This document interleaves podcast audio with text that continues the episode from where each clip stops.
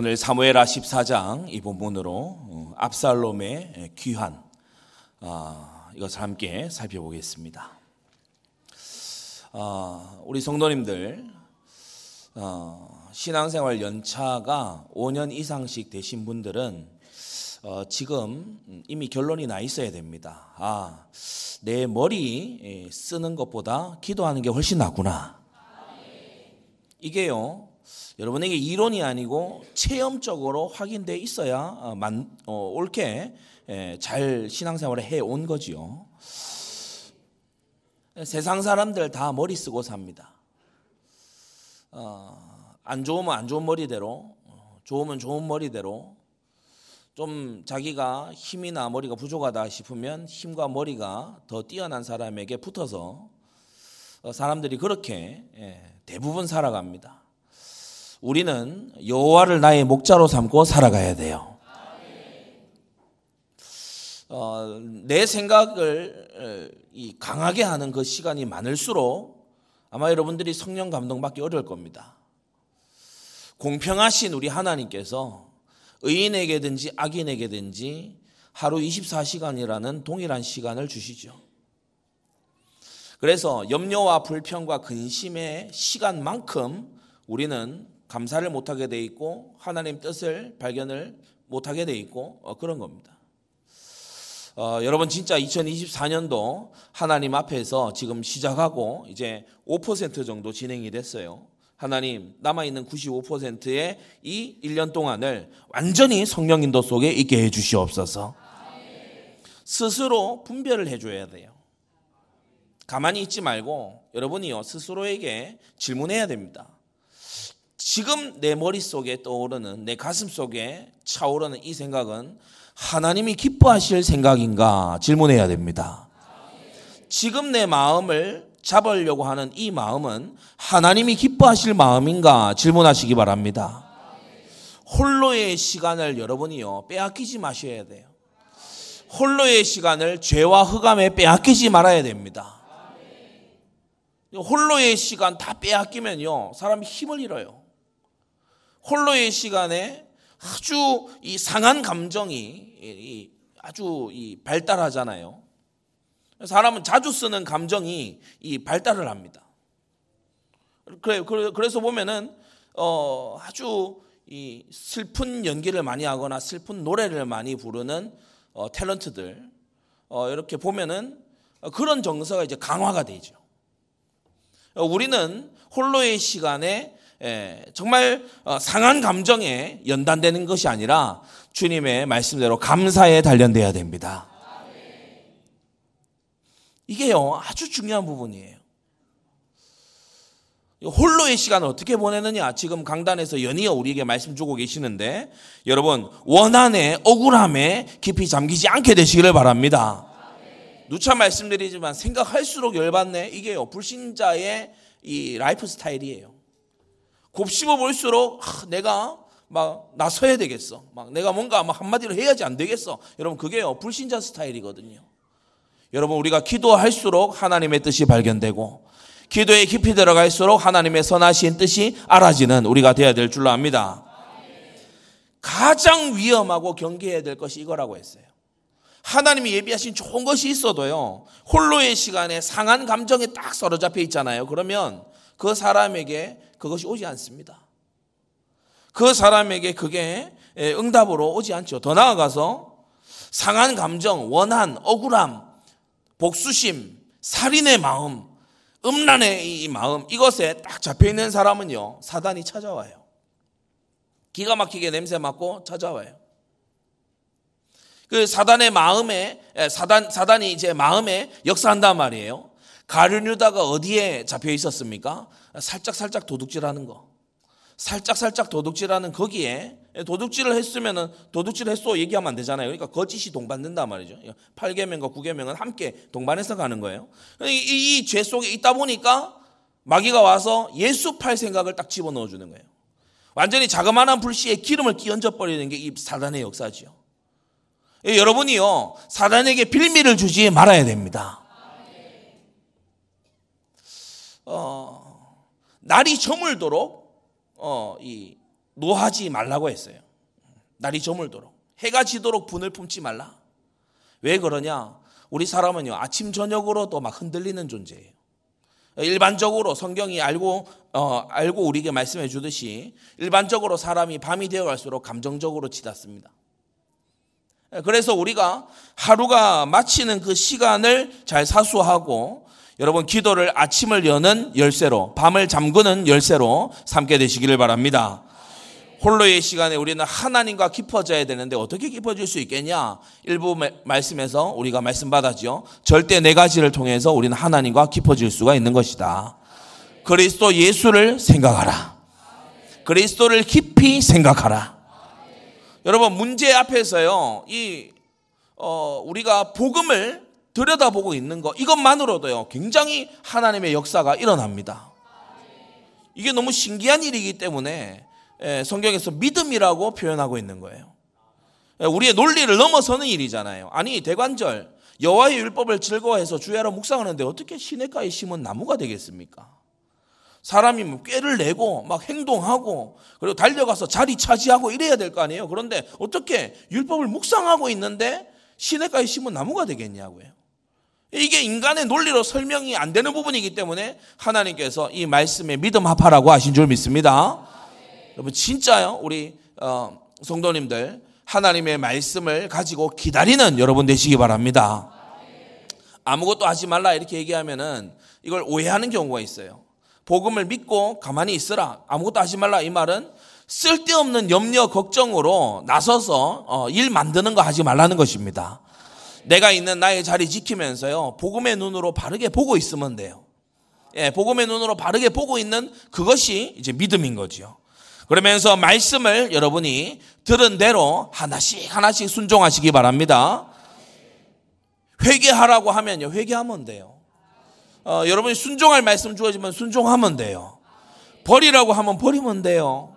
하나님의 말씀이 우리의 생각들보다 지혜로운 것입니다. 여러분 기도 속에서 하나님과 깊어지시기를 바랍니다. 여러분 기도 속에 있으면요 사람이 점점 생각이 정리가 돼요. 아 이거는 안 해도 되는 생각. 아, 이거는 별로 쓸데없는 그런 생각, 어, 그렇게 정리가 됩니다. 진짜 해야 되는 기도 속으로 어, 들어가게 되는 거지요. 성도 여러분, 사명을 새롭게 다지시기 바랍니다. 우리가 목표하는 바는요, 하나님의 눈에 발견되는 거예요. 우리가 목표하는 바는 뭔가 대단한 일을 하는다가 아니고 대단한 능력은 하나님께 있기 때문에 우리는 하나님의 눈에 발견돼야 되는 것입니다. 우리 이 자리에 학생들도 많이 있는데 지혜가 부족합니까? 머리가 약간 딸리는 것 같습니까? 여러분, 성경은 말합니다. 하나님이 그것을 주실 수 있다고 말합니다. 하나님은 주실 수도 있고 걷어가실 수도 있는 분이에요. 하나님은요, 멀쩡하던 사람을 그 바벨론 왕처럼요, 하루아침에 이성 없는 짐승처럼 하실 수도 있는 분이고, 하나님은 평범한 남자를 솔로몬처럼 만드실 수도 있는 그런 하나님입니다. 모든 것을 주기도 하고 가져가기도 하시는 주권자 하나님께 우리가 발견되어져야 되죠. 그래서 복음 안에서 말씀을 따라 기도 속에서 사명을 붙잡는 그 시간이 바로 하나님과 깊어지는 시간이다. 많이 기도하는 것보다 중요한 것은 올바르게 사명 잡고 기도하는 것입니다. 자, 오늘 사무엘하 14장을 딱 펴서 보면은 이 14장이요. 엄청나게 이 정치 그 이, 이 왕의 아, 이 궁전 내에서 일어나는 정치 암투를 막 다각도로 이제 보여주고 있어요. 딱 1절을 펴자마자 이렇게 기록합니다. 수로의 아들 요압이 왕의 마음이 압살롬에게로 향하는 줄을 알고 이렇게 나오죠. 어, 그러니까 지금 어, 이를테면 왕의 마음, 어, 이 어심, 예, 왕의 마음이 어디로 행하는가 이것을 이제 신하들이 살피기 마련이잖아요. 전혀 눈치 없는 사람은 아무것도 생각 안 하겠지만 조금 머리가 돌아가는 요압 같은 이런 인물은 이제 다윗의 눈치를 보고 다윗이 원하는 게 뭘까 이런 걸 막 생각하기도 합니다. 뭐 홀로의 시간에 연구 많이 하는 거예요. 상황을 살피고 그리고 지나가면서 표정도 보고 그리고 왕이 하는 말도 한번 이렇게 들어서 종합해 보고 머리 좋은 사람들이 다 하는 겁니다. 죄를 짓고 도망한 아들에 대해서 어, 인간적인 정을 가지는 것은 어, 그건 어찌 보면 본능의 일이죠. 그러나 불량한 자식, 거역하고 범죄하는 자식에게 부모가 할 수 있는 최대의 실수는 바로 회개 없이 그저 정으로만 대하는 거예요. 오늘 다윗이 그 부분을 살짝 노출하거든요.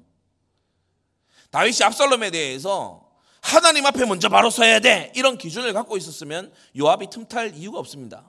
틈탈 틈이 없는 거죠. 그런데 다윗이 인간적인 어떤 슬픔, 애환, 아들을 향한 그리움, 이런 걸 이제 내비치는 거예요. 요걸 요압이 싹 파고듭니다.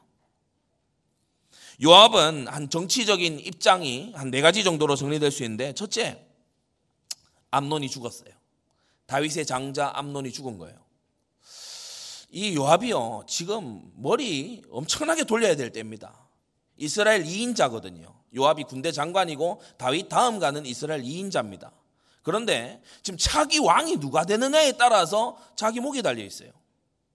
어, 자기의 이 정치력이 예, 정치 생명이 차기 왕이 누가 되느냐에 지금 달려 있는 거예요. 그러니까 이 앞서 이, 이 요압이 볼 때 누가 왕이 될까? 이게 이제 관심이지요. 오늘날도 보면은 누가 차기 뭐 대권을 가지냐 이런 걸 사람들이 엄청 관심을 가지잖아요. 이 당시에는 더 했습니다. 왕이 모든 걸 생사 여탈의 모든 걸 가지고 가지고 있기 때문에 이 요압의 주된 관심이 다윗 다음은 누구냐? 이걸 이제 관심을 기울이는 거죠. 근데 이 요압이 볼 때요. 어, 다윗의 셋째 아들 이 압살롬이 보통 인물이 아닌 거예요. 이 압살롬이 보니까 다른 아들들하고 뭔가 다른 아주 남다른 점을 가지고 있는 거예요. 겉으로 볼 때 일단 외모도 아주 뛰어나. 그러면서 첫째 암론처럼 뭐 남의 말 듣고 막 그냥 순진하게 행해서 막 칼 맞는 이런 바보 스타일도 아니야. 압살롬이 보니까 치밀한 거예요.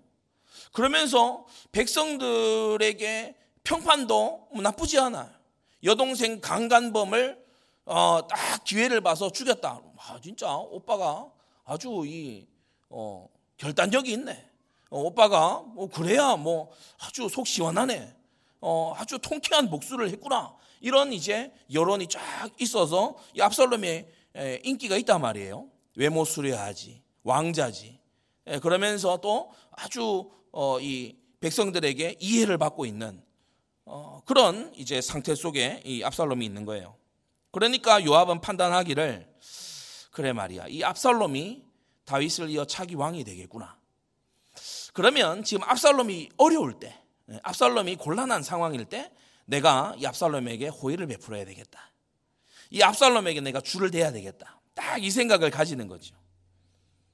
여러분 이러한 행동의 배경에 말씀 없고 기도 없고 사명 없습니다.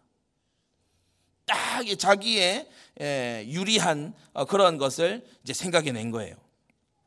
이 요압은 군대 장관이라고 하는 이스라엘 2인자라고 하는 자기 지위를 유지하고 어, 그것을 확보하기 위해서는 수단과 방법을 가리지 않는 기회주의자입니다. 우리가 앞서 사무엘하 11장에 그 우리아를 죽이는 그 장면에서 보게 되면은 이 요압이요. 이 다윗에게 굉장히 눈치를 보고 있다 이걸 알 수 있습니다. 어, 물론 다윗이 편지를 써가지고 요압에게 이걸 편지를 읽게 해서 우리아를 죽여라 이것은 우리아를 죽이는 목적도 있지만 또 하나는 다윗이 요압에게 예, 무언의 경고를 하는 겁니다.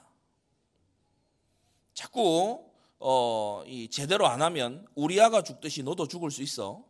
이걸요 다윗이 보여주는 거거든요. 이걸 제대로 요압이 알아들었어요. 그래서 그냥 어, 이, 이 병사들을 보내서 어, 우리아가 전사했습니다. 이렇게 보고하지 않고 얘기하라는 거를 딱 입에 넣어서 줍니다. 오늘 이 본문처럼 이, 이 아주 뭐 입에 넣어서 이제 예, 사신을 보내가지고 왕에게 보고를 합니다. 그런데 뭐라고 보고하는가 하면은 아, 이 전투에서 성 가까이 갔다가 패배했습니다. 그러면 왕께서 야 너희들 그 옛날 기도원 아들이었던 아비멜렉 그 어떻게 죽은지 몰라? 성 가까이 갔다가 여인이 떨어뜨린 맷돌 맞고 죽었잖아. 너희들 이렇게 전쟁할 거야? 라고 얘기하실 거다. 그러면 그렇게 얘기하시거든. 그때에 왕이시여, 왕의 종 우리야도 죽었습니다. 라고 대답해라. 요압이요. 다윗이 뭐라고 대답할까? 다윗이 뭐라고 반응할까? 여기에 대해서요. 생각을 많이 하는 사람입니다. 그걸 우리는 이전 본문에서 이제 이미 봤지요. 지금 이 본문에서도 우리가 자세히 들여다보겠지만 요압이 스스로 전면에 나서지도 않습니다. 드고아의 한 여인을 배우로 고용해요. 배우입니다. 배우. 어, 그래서 어, 이야기를 지어서 이 여인으로 하여금 연기하게 해요. 음, 한 이야기를 지어서 왕 앞에서 연기를 시키죠. 그러면서 어, 왕의 막이 어, 동의를 먼저 얻어내고 그 다음에 압살롬을 불러오는 이 일을 이제 요압이 머리를 굴려서 합니다. 살짝 참고했어요. 뭘 참고했냐? 나단이 다윗에게 했던 그거를 이 요압이 살짝 참고했어요. 어, 희한합니다. 기도는 안 하고 기도해서 이루어진 일을 막 모방해요. 흉내내. 기도해서 나의 인도를 찾아야 되는데 성도 여러분 진짜 그런 그런 줄로 믿습니다. 기도해서 나의 길을 찾아야 되는데 여러분 흉내내고 따라하고 여러분 이런 신앙생활 하지 마세요. 하나님이 내신 나의 길, 나의 사명 찾아야 돼요. 그런데 이 앞서는 암서 때에 보면은 나단이 와서 어, 책망할 때에 다윗에게 이야기를 들려주잖아요. 그리고 책망하니까 다윗이 말 듣잖아요. 왜? 그러니까 요압이 아 그렇구나. 다윗이 이런 거 좋아하는가 보다. 그래서 드고아의 한 여인을 딱 불러다가 이제 연기를 시키는 거예요. 그 앞에 가서 울게 만드는 거예요. 상복 입혀서 울게 만들고 그리고 자신이 원하는 압살롬을 불러오는 일에 왕의 윤허를 받아내려고 딱 지금 하는 모습입니다. 굉장히 머리 굴리는 인간입니다. 굉장히 머리 굴리는 인간이에요. 순진한 인간 아닙니다. 나중에 기회주의자인 것을 또 어디서 볼 수 있냐? 우리가 읽은 본문 29절에 가서 보면은 어 데려왔어요. 이 드고아 여인의 연기가 먹혀가지고 압살롬 데려와라. 데려왔어요. 데려왔는데 웬일?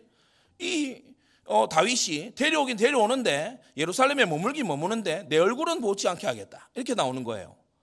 그러니까 두 해가 지나가기까지 이 요압도 덩달아서 압살롬을 외면합니다. 분명히 가서 데려오고 막 그 줄을 대려고 하고 자기 왕이 될 거니까 잘 보이려고 하고 그랬잖아요. 그런데 다윗의 눈밖에 나니까 또 바로 어, 어느 정도냐 불러도 안 가요. 두 번이나 불러도 안 가지요. 나중에 압살롬이 밭에 불을 넣어서 이제 따지러 가는 이 요압의 모습이 예, 나오게 되는 거예요.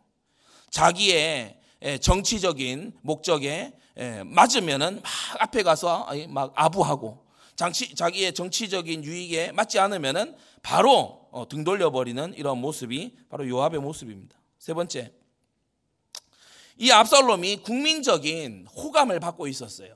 일단 외모가 잘생겼어요. 우리가 왜 그런다 하지 않습니까? 너무 막 흉악하게 막 죄를 저지르고 막 사기를 치고 막 이렇게 했는데 이 사람이 언제 경찰에 딱 이렇게 수배가 되면서 사진이 떴어요. 근데 너무 잘생겼어. 팬클럽이 생긴 거예요.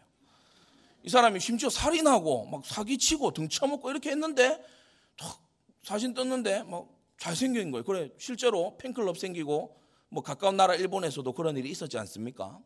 이 압살롬이요 잘생겼어요. 예루살렘 이 거민들 마음이 다 녹아내리는 거예요. 전차 타고 다니지. 예? 오늘날로 말하면요 뭐 굉장히 좋은 고급차입니다. 그러니까 전차 타고 다니지. 보디가드 붙여서 예루살렘에 막 다니잖아요. 머리 휘날리면서. 그러면서 성벽에 서 가지고, 어이구, 오셨어요 하면서 인사하고, 안아주고 막 이러잖아요. 이 잘생긴 왕자님이. 그러니까 백성들 마음이요. 막 다 쏟아지는 거예요. 이런 것을 이제 요압이 합니다. 압살롬이 국민의 지지를 받고 있어요. 국민들은 지금 공의가 어떻다, 하나님 앞에 죄를 지었다, 이런 것을 크게 보기보다, 그래 말이야. 동생이, 여동생이 그런 몹쓸 짓을 당했으면 오빠가 그렇게라도 해야지. 인지상정 아니겠냐. 이런 마음이 더 강해요, 지금. 그래서 이 압살롬이, 어, 이, 이 다른 나라로, 가까운 나라로 피신해 있는 동안 다윗이 죽어서 왕이 공석이 되면은 이스라엘이 정치적 혼란에 빠진다 이거죠. 그러니까 요압이 이런 것을 막기 위해서라도 어, 이, 이제 자신이 움직여야 되겠다 이런 생각을 또 한 겁니다. 요압이 이렇게 나설 수밖에 없었던 이유는 네 번째. 언제부터 본격적으로 요압이 다윗의 눈밖에 나기 시작했냐? 바로 아브네를 살해했을 때부터. 원래 이스보셋 진영에 사울의 남은 아들인 이스보셋이 기름 부음도 없이 왕이 돼서 북이스라엘 10개 지파를 막 이끌잖아요. 그런데 이 이스보셋의 군장이 역시나 아브넬이었는데 이 아브넬 사울 때부터 이 그 집안에서 가장 유력했던 이 아브넬을 어, 다윗이 영입하려고 했어요. 음, 아브넬도 자기가 망명하겠다. 어, 그렇게 의사를 밝혔죠. 그러면 피 흘리지 않고 그러면서 아주 이스라엘을 온전히 통일을 할 수 있는 겁니다. 그래서 다윗이 아브넬의 귀순 의사를 굉장히 좋아했어요. 아브넬이 왔을 때에 잘 대접하고 그렇게 했는데 돌아가려고 할때 요압이 나서서 암살을 해버리잖아요. 다윗이 이 아브넬의 장사를 극진히 지내주면서 말합니다. 아브넬의 피와 나는 관계가 없다. 아브넬의 피에 내, 내 손은 깨끗하다. 요압에게로 돌아갈 일이다. 이때요, 이 다윗, 다윗이 이, 이 요압을 이제 멀리하고 아주 좀 싫어하기 시작합니다. 그도 그럴 것이 왕의 명령이 있는데 자기 독단적으로 그런 중차대한 일을 저질러 버렸어요. 개인적인 복수심 때문에 개인적인 복수심 때문에 아브네를 죽였잖아요. 그러니까 이 요압하고 압살롬은 뭔가 통하는 구석이 있는 사람들입니다. 그래서 이 요압이 예, 독단적으로 행동한 거예요. 왕은 호의를 베푸는데 이 요압은 가서 암살을 해버리는 거예요. 자기 동생의 원수다 이거죠. 그래서 요압이 다윗과의 관계가 악화되고 이제 예, 여전히 군대 장관이긴 하지만 참 이게 마음의 한켠이 찝찝하고 또 우리아를 죽이라는 편지도 받았단 말이에요. 요압이 생각했을 때 이대로 있어서는 내가 이스라엘에서 설 자리가 없겠다. 행동해야 된다. 예, 근데 마침 보인 게 압살롬이라서 이제 압살롬을 데려오는 이 일에 요압이 사실 별 관계 없는 사람이거든요. 그런데 요압이 적극적으로 막 나서기 시작합니다. 복음 안에서 믿음 안에서 말씀 순종하면서 가만히 있으면 될 일을 나서서 지금 요압이요 아, 압살롬의 반란에 이, 이 도화선을 당기는 이 모습을 어, 성경이 기록하고 있어요. 다윗 대신에 나를 신뢰하지 않는 다윗 대신에 압살롬에게 이제 붙어서 내가 안전을 도모하겠다. 이게 지금 요압의 머릿속에 있는 거죠. 여러분 여기까지만 들으셔도 피곤하시지 않습니까? 요압의 머릿속을 잠깐 들여다봤는데 피곤하죠. 세상 사람들이 이렇게 삽니다. 회사 가면요. 상무 라인, 부장 라인 딱 있어요. 예? 예, 학교 어디 가도요. 다 무슨, 무슨 선배가 하는 말 다르고 어디에서 하는 말 또 달라요. 대학원 이런 데 가면요. 좋은 지도 교수를 다 원하잖아요. 그런데 여기서 밀려난 이런 경우에요. 교수들끼리 또 싸워요. 어느 자리 놓고 학과장 자리 놓고 싸워요. 밑에 줄 쫙 달립니다. 너는 어느 편이냐 이러면서 같이 밥도 안 먹어. 학교 가도 그래. 직장 가도 그래. 세상 나가도 그래. 요압 같은 이들이요. 즐비한 것이 세상이에요. 줄 서려고 하는 사람, 머리가 바쁘게 굴려가는 사람. 오늘 이 본문을 통해서 우리는요. 머리 열심히 굴리고 사는 세상에서 임마누엘의 증인 되시기를 바랍니다. 자, 큰 첫 번째로 압살롬의 귀환을 이끌어내기 위해서 요압이 계책을 내는데 드고아 여인 한 명을 섭외를 하지요. 드로아가 아닙니다. 드, 드고아입니다. 드고아 여인을 어, 배우로 어, 이제 끌어들여서 연기를 시킵니다. 본문 2절 3절에 보면은 드고아에 보내어 거기 슬기 있는 여인 하나를 데려다가 이르되 청컨대 너는 어, 상제된 것처럼 상복을 입고 기름을 바르지 말고 어, 기름 바를 정도로 어, 부요한 티를 내지 말고 가난한 것처럼 기름 바르지 말고 죽은 사람을 위하여 오래 슬퍼하는 여인 같이 하고 왕께 들어가서 여차여차히 말하라고 할 말을 그 입에 넣어줬다라고 했어요. 그래서 우리가 4절부터 어, 이제 다윗에게 이게 걸리게 되는 어 18절 그 앞부분 17절까지 이 드로와 드고와 여인이 하는 말은 전부 요압이 지어낸 얘기입니다. 자, 이 요압이 이야기를 지어서 드고와 여인에게 가서 왕 앞에서 이런 연기를 해라. 상복 입고 기름 도 못 바른 초췌한 모습으로 가서 어, 왕 앞에서 슬퍼하면서 연기를 해라라고 어, 이제 보냈어요. 그 얘기인 즉슨 자, 첫 번째 우발적 살인 사건이 있었습니다. 왕이시여 도우소서 무슨 일이냐? 5절부터 어, 뭐라고 얘기하죠? 나는 참 과부입니다.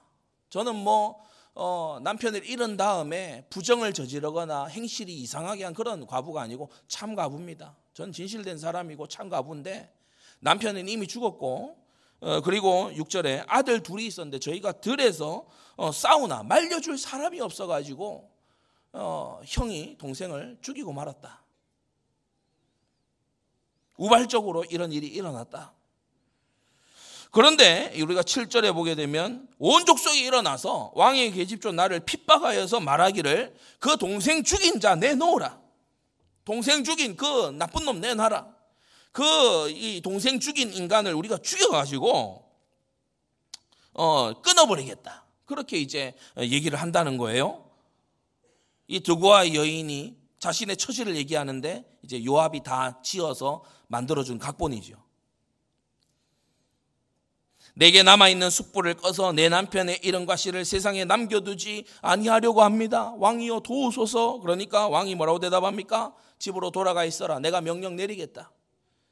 복수하려는 자가 두렵습니다. 왕, 왕과 왕위에는 별일이 없겠지만 저는 두렵습니다. 돌아가라니요. 그러니까 복수하려는 자 데려와라. 왕이 부른다 얘기하고 데려와라. 네 아들의 머리카락 하나라도 땅에 떨어지지 않을 거다. 내가 그렇게 억울한 일이 있다면 어, 내가 보호해 줄 것이니까 데려와라.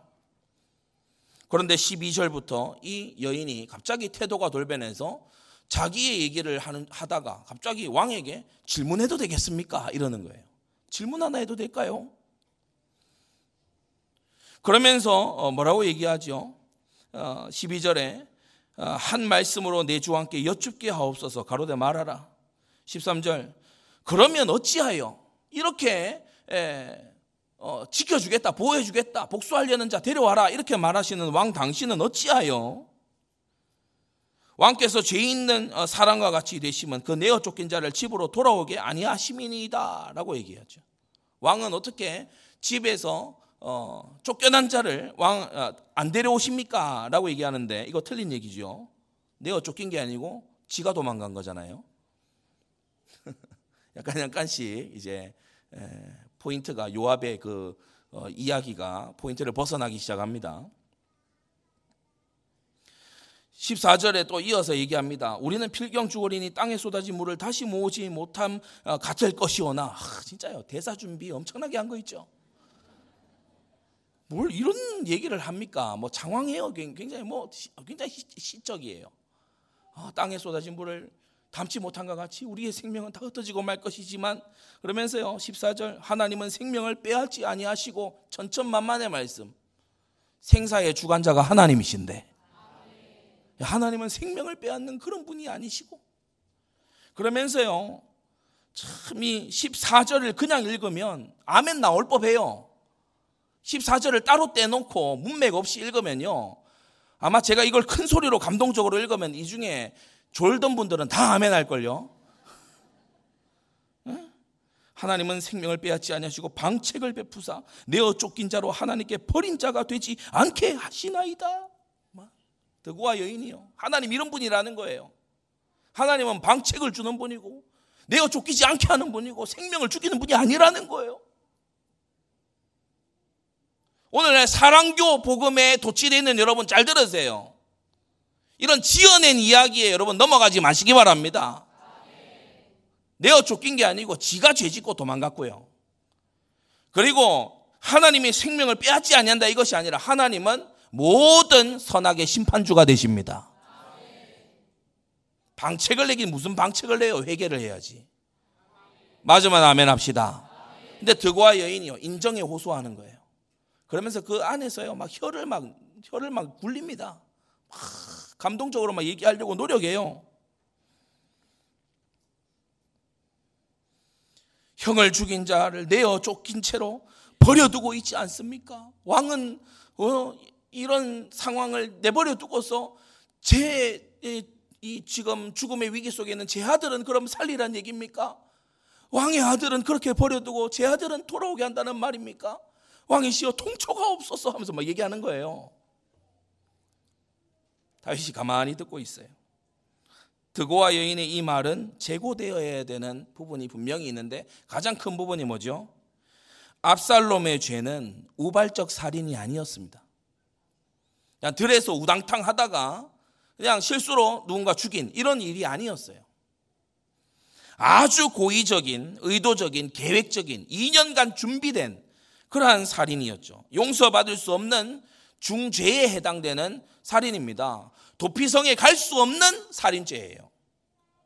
그래서 지금 이 여인이 이 요압이 더 나아가서 만든 이 이야기 속에 우발적인 이 살인 사건, 그것도 살인의 그 장면을 보면 6절에 슬쩍 얘기하고 딱 지나가지요. 그죠? 한 절만 딱 얘기하고 지나갑니다. 그러니까 굉장히 어, 이 살인이 있었는데 그 이후에 이, 이 살인을 저지른 아들이 당하는 피해, 그리고 막, 막, 막 여론으로부터 질타, 그리고 막 공격, 막 협박, 막 이런 것만 많이 부각이 되고 이, 이 동생을 죽인 이 일은 살짝 얘기하고 지나가요. 그러나 압살롬의 죄는 그런 종류의 죄가 아니죠. 아주 계획적인 죄였어요. 짐짓죄였고 고범죄였습니다. 게다가 그 죄에 대해서 압살롬은 후회도 안 하고 회개도 안 합니다. 자신이 잘했다고 여기고 있어요. 아버지 앞에 와서 하나님 앞에서는 고사하고 아버지 앞에서라도 죄송한 티를 낸 적이 없어요. 그런 편지를 보낸 적도 없고 그런 회개의 모습을 일절 보이지 않았어요. 회개하지도 않은 자를 용서한다면 더 큰 죄를 용인할 어, 이 계기가 되는 거지요. 여러분, 죄인이 회개할 때 하나님의 공의가 서고 정상적인 상태가 되는 것입니다. 우리는 복음을 올바르게 받아야 돼요. 주님은 회개의 복음을 말씀하셨어요. 아무리 죄 지어도 양심에 끄떡없는 그런 복음이 아니라 주님은 죄에 대하여 애통한 심령이 되도록 우리를 구원하신 줄 믿습니다. 세 번째, 압살롬은 회개하지 않고 도망쳤을 뿐입니다. 드고와 여인이 지금 이야기 속에서 말하는 자신의 죽을 위기에 처한 그 아들하고 달라요. 회개 안 하고 도망쳤을 뿐이죠. 회개가 없는 압살롬을 굳이 불러들이고 굳이 그에게 힘을 실어주는 요압은 엄청난 실책을 하고 있는 겁니다. 이 회개 없는 요압을 통해서 아, 회개 없는 압살롬을 통해서 요압은 자기 밥만 태워 먹은 게 아니에요. 이스라엘 전체를 태워 먹었어요. 성도 여러분, 우리는 가장 주의해야 되는 대상이 있는데 회개가 없는 대상을 주의해야 됩니다. 늠름하게 이혼해버려요.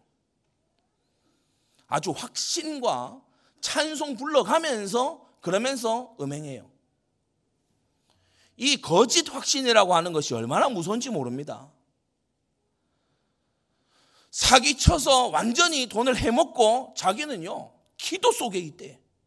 이게요, 잘못된 신앙은요, 굉장히 위험합니다. 양심의 화인을 맞거든요. 우리는 회개가 살아있는 자들과 동행해야 됩니다. 여러분 마음속에 일어난 죄를 인하여서 애통의 눈물을 흘리는 그 사람이 귀한 어, 사람인 줄 알고 가까이 두시기를 바랍니다. 그 두 번째 압살롬의 귀한이에요. 다윗이 이 드고와 여인의 이제 뭐 거의 뭐 대종상급 연기 아닙니까? 막 뭐 얘기하고 얘기하다가 질문도 하고 그러니까 뭐 마당놀이예요 뭐예요. 아무튼 어, 이 여인이요 실감나게 합니다. 근데 이 다윗이 가만히 듣고 있어 보니까 누가 자꾸 어른거려. 그래서 18절에 물어봅니다. 왕이 그 여인에게 대답하여 이르되 내가 네게 묻는 것 숨기지 마라. 여인이 가로되 내 주왕은 말씀하옵소서. 왕이 가로되 이 모든 일에 요압이 너와 함께 하였느냐. 그러니까 걸렸어요. 예, 어, 좀더 전문적인 용어로 뽀록이 났어요. 요압이 함께 있었냐? 그러니까 이 여인이 당황했나 봐요. 19절에 보세요. 너무 재밌습니다. 19절에 요압이 함께 하였네. 여인 대답하여 그러되 내 주 왕의 사심을 가리켜 맹세하옵나니 물은 내 주 왕의 말 아니 같이 있었냐고 없었냐고. 사람이 당황하면 말이 길어져요. 요하고 함께 있었느냐? 내 주 왕의 사심을 가리켜 그런 맹세 안 해도 되니까 그냥 대답 예 아니요 대답을 하라고. 아, 맹세 물은 내 주 왕의 말씀을 좌로나 우로나 옮길 자가 없으리. 이 여인이 당황했어요. 왕의 종 요압이 내게 명하였고 저가 이 모든 말을 왕의 계집종의 입에 넣어 주었사오니 이렇게 한 것은 요압이 왕에게 악한 의도가 있어서 이렇게 한 게 아니고 아 목날라 갈라 진짜 그러니까 20, 20절에 말하는 왕의 중 요압이 이 일에 형편을 변하려 하여 이렇게 한 겁니다. 그러니까 왕의 지혜는 하나님의 사자의 지혜와 같아서 하면서요. 아, 살아남으려고 막 발버둥을 치는 어, 모습이죠. 다윗이 알게 됐어요. 그래. 내가 압살롬을 향하여서 마음이 쏟아진 것을 요압이 알고 이렇게 하였구나. 이제 알게 되는 거예요. 큰두 번째 압살롬을 데려오라고 합니다. 소년 압살롬을 데려오라. 사실 이렇게 하면 안 되는 거였죠. 드고와 여인까지 끼워다가 배우까지 막 마련해서 연기까지 시키고 이런 게요. 가상한 노력으로 보이지만 사실 이렇게 풀 문제가 아니죠.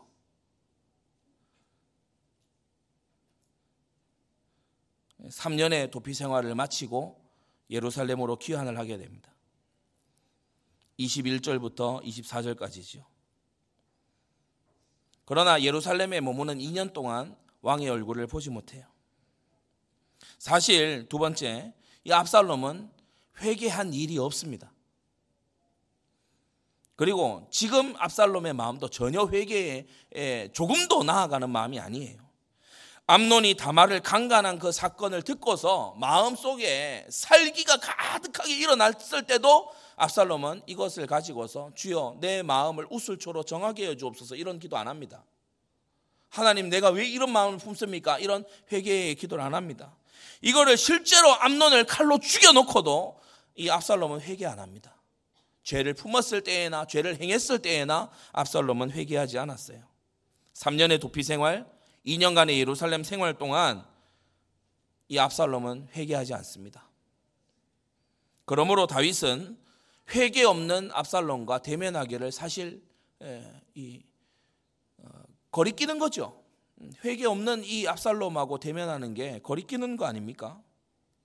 동시에 그의 의분이 풀리지 않은 증거입니다. 압살롬의 귀국은 시기상조였어요. 우리가 어떤 일은 좀 하나님께서 해 두신 대로 가만히 둘 필요가 있는데 우리가 어, 이 맞이하는 문제의 대부분이 어떻게 오죠? 내가 만들어서 문제가 와요.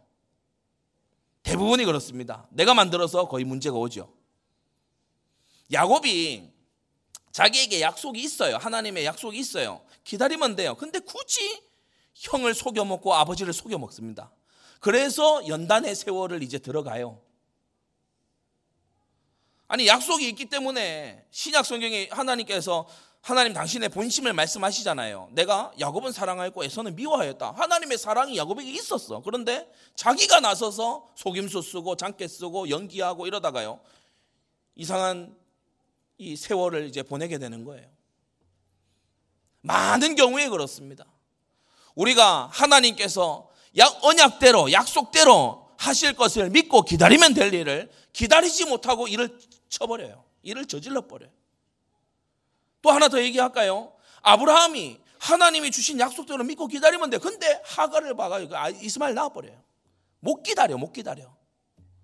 하나님 약속대로 이루어질 것을 믿으시기 바랍니다.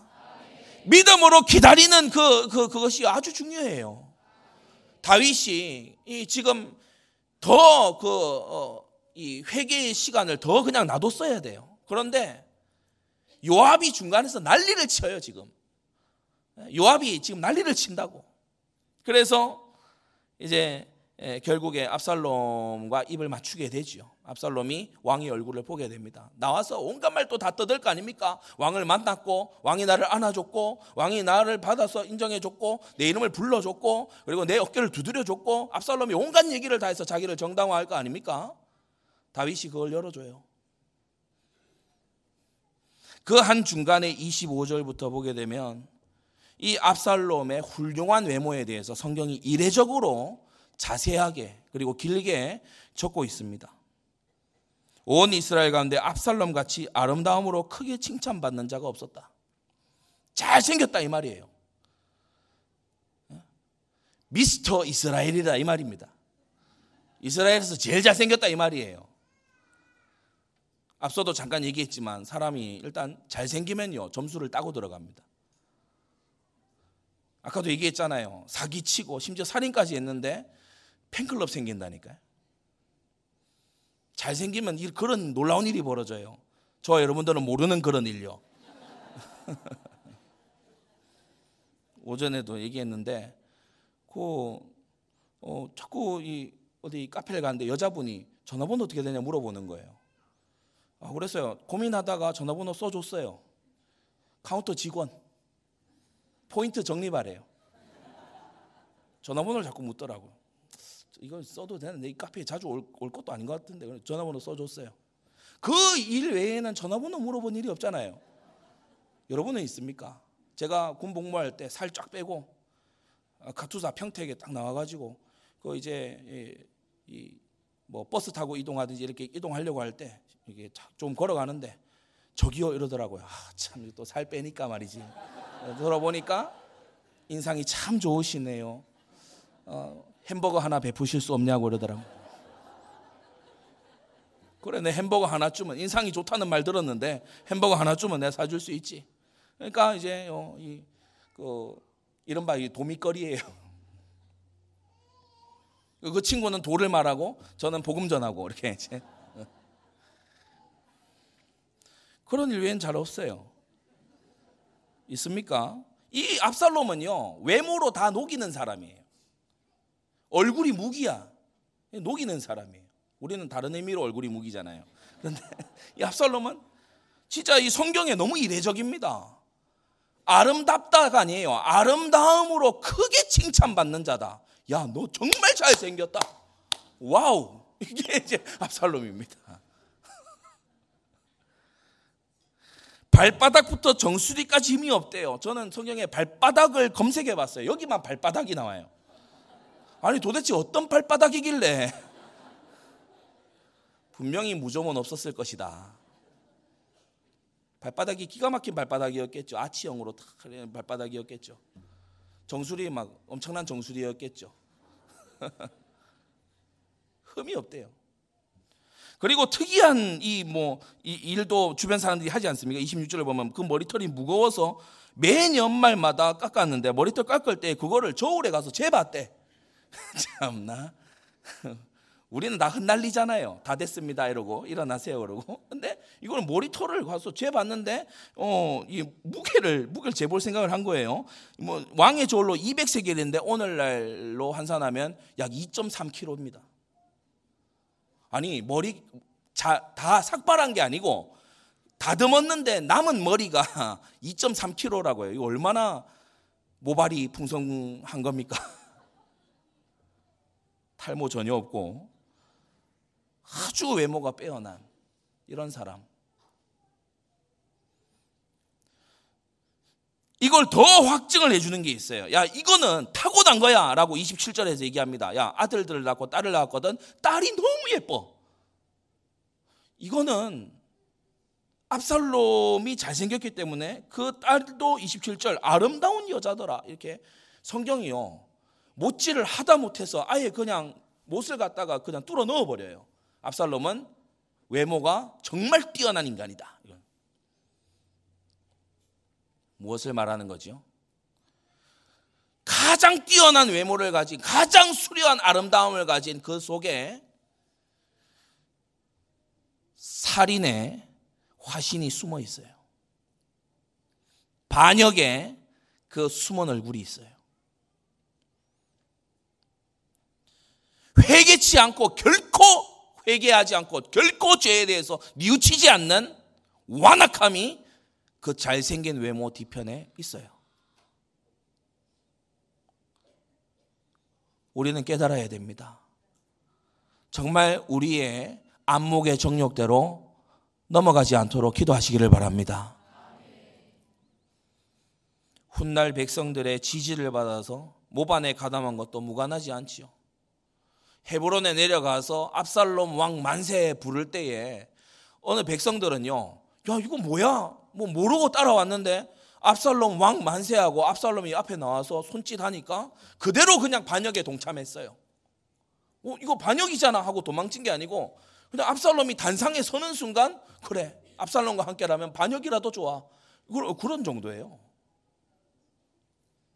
훌륭한 애모. 그러나 그 안에 결코 회개하지 않고 결코 죄를 후회함이 없는 그러한 완고한 어, 죄악이 그 속에 숨어 있다. 마지막 세 번째입니다. 다윗과 압살롬이 이제 상봉하는데 감동적인 장면으로 보이지만 사실 이스라엘의 비극의 시작이지요. 압살롬은 자신의 무죄를 지금 강력하게 주장하고 있습니다. 우리가 읽어보면 32절에 보면 요압에게 한 말 속에 압살롬 진심이 있죠. 32절 말미에 이렇게 말합니다. 이제 내가 나로 왕의 얼굴을 보게 하라. 네가 내가 만일 죄가 있다면 왕이 나를 죽이는 것이 가하다. 무슨 말이죠? 난 죄 없다. 왕을 나는 당당하게 볼 수 있다. 내게 죄가 있다면 왕이 나를 죽이겠지. 그러나 나는 죄가 없기 때문에 왕을 보는 것에 난 두려움이 없어. 자신의 무죄를 강력하게 주장하고 있어요. 압살롬은 형 암론을 죽인 이 자신의 죄를 생각하고 근신해야 마땅한데 예, 암론 죽인 것을 놓고요 심각하게 있어야 될 죄책감이 없어요. 정말 가장 무서운 사람 아닙니까? 죄책감이 없는 사람. 얼마나 무서운 사람입니까? 도리어 이 처벌받지 않은 암론을 자기의 손을 들어 사적인 복수로 죽여버린 게 정당 행위였다. 정당한 행위였다. 이렇게 주장하는 겁니다. 압살롬은 5년 동안이나 자신을 전혀 반성하지 않았어요. 그러면서 그러한 자신을 돌아보지 않는 다윗왕, 아버지 부친 부왕 다윗이 불의하다. 나는 올바른 행동을 했는데. 여러분 오늘날로 치환해서 한번 생각해 봐도 그렇지 않습니까? 여동생이 강간을 당했어. 그래서 그 강간범, 강간범을 가서 처단을 했다고. 막 내가 뭐 약간 실정법을 좀 어기긴 했어도 야 이게 이해 못 받을 일이야? 야 너라면 그렇게 안 하겠어? 근데 이런 일로 어, 아버지가 내 얼굴도 안 보려고 하고 이거는 무슨 불러주지도 않고 찾지도 않고 예루살렘에 와서 나를 어, 뭐 왕궁으로 들이지도 않고 내가 왕자인데 말이지. 정말 이건 이게 공평한 거 맞아? 이렇게 얘기를 할 때 아마 많은 사람들이 그래 이해된다. 이럴 거예요. 그래 어느 정도 맞는 것 같아.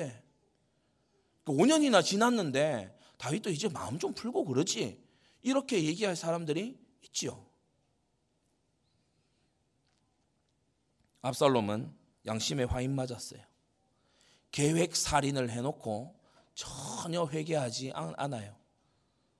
우리가 배웠듯이 고범죄를 저지르면 회개가 되지 않습니다. 이게 무엇의 증거라고 했죠?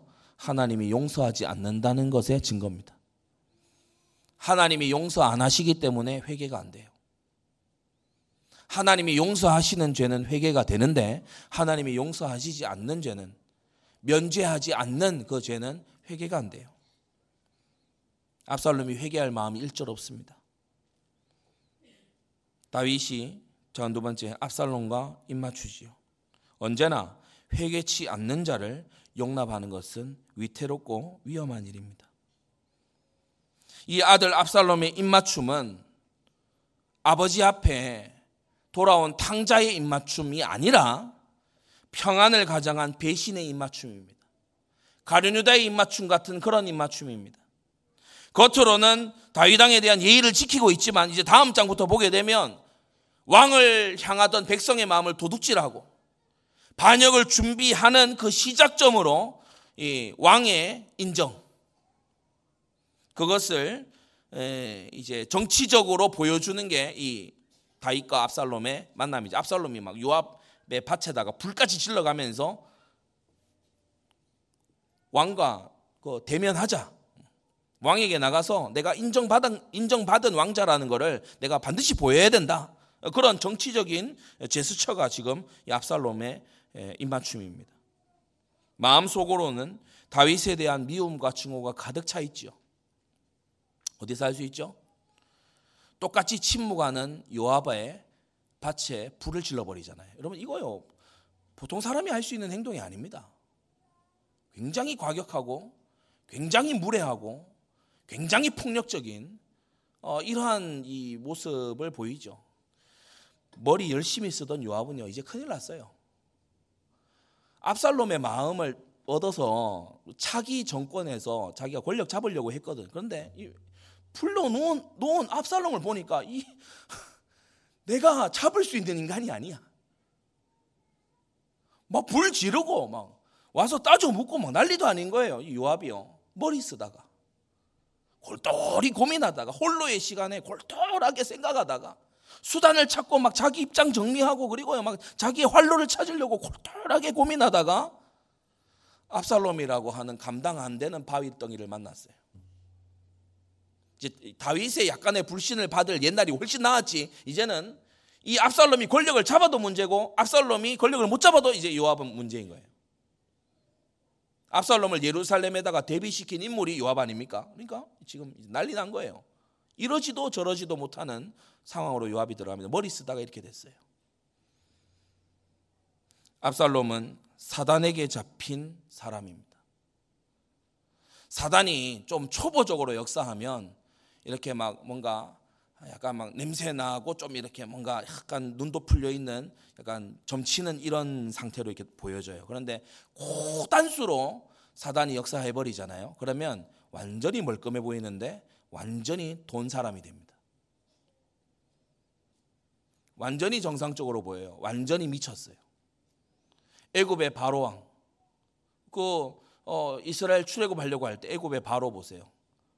멀쩡합니다. 그런데 완전히 사단의 종이죠.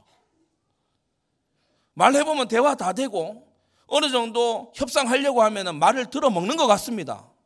뭐 1분만 가라든지 갔다가 돌아오라든지 말을 말을 알아듣는 것 같고 대화가 되는 것 같아요. 그런데 완전히 사단에게 예, 조종당하는 그런 인간이죠. 마찬가지로 이 압살롬요 겉으로 볼 때 외모 수려합니다. 말 잘합니다. 결심했어요. 막 실행에 옮깁니다. 정치력도 있습니다. 사람들 마음 삽니다. 대화 잘합니다. 그런데 속에요 살인의 영으로 가득해요. 나중에 아버지의 처와 첩들에게 행하는 짓 보세요. 백주의 이 압살롬이 아버지와 처와 첩, 아버지의 처와 첩들에게 하는 짓 보세요. 인간요 완전히 미친 인간입니다. 그런데 너무 잘생겼고 너무 뛰어나고 그리고 백성들에게 환심을 사고 있어요. 결론입니다. 다윗에게는 이미 말씀에 따라 답이 있습니다. 사무엘하 7장 12절에 예루살렘으로 언약궤를 옮겨온 이후에 하나님께서 나단 선지자를 통해서 사무엘하 7장 12절에 다윗 언약 주시면서 미리 말씀해 주셨어요. 네 몸에서 날짜가 성전 지을 거다. 그걸 말씀해 주셨어요. 네 몸에서 날짜라고 분명히 성경이 미래형으로 기록하고 있어요. 그래서 헤브론에서 낳은 아들들은 아닙니다. 헤브론에서 낳은 아들들 암논, 압살롬, 위시에서 이 아들들은 아니에요. 다윗의 위를 이어서 성전 지을 아들들이 아니에요. 말씀 속에 답이 있어요. 하나님의 종을 통해서 말씀 주신 것에 답이 있는데 다윗이 지금 순전히 인간적인 정에 이끌려서 요압의 충동을 받아서 압살롬을 예루살렘으로 끌어들였는데 끌어들였는데 뭐 아버지가 아들 어, 보고 싶어하는 마음은 인지상정 아니냐? 예 맞습니다. 그런데 말씀 제쳐놓고 완전히 나의 인간적인 정으로만 압살롬을 예루살렘에 끌어들여서 주변 신하들이 특히 요압이 막 얘기하니까 입맞추기까지 했는데 이것이 수없이 많은 사람들이 죽어나가게 되고 왕국이 분열되고 오고 오는 여러 세대의 다윗의 이 치적에 굉장히 이 오점이 되는 압살롬의 반역으로 이어진다는 사실이에요. 성도 여러분, 홀로의 시간에 내게 주어진 말씀 묵상하세요. 내게 주신 말씀 속에 거하세요.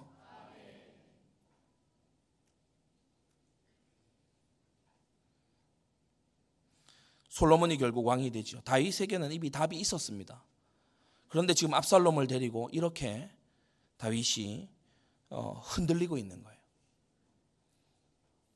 우리 말씀의 교훈을 정리하면서 우리 어, 정말 마음속에 다시 되새겨야 되겠습니다. 회개 없는 자를 조심하십시오. 여러분은 외모가 뛰어나지만 그 속에 무엇이 들어있는가를 살펴보는 여러분 되시기 바라고요. 홀로의 시간에 생각에 감정에 깊이 사로잡히지 말고 말씀에 붙잡히는 여러분 되시기를 바랍니다. 기도하겠습니다. 거룩하신 아버지 하나님, 오늘 압살롬의 귀환을 우리가 함께 보면서 하나님의 말씀에 기록된 이 세상 사람들의 이 괴계들과 이 모략들을 우리가 보면서 아버지 하나님 우리는 이와 같이 살지 아니하고 요압처럼 압살롬처럼 살지 아니하고 하나님의 말씀 속에 거하고 성령 감동 속에 거하기를 원합니다.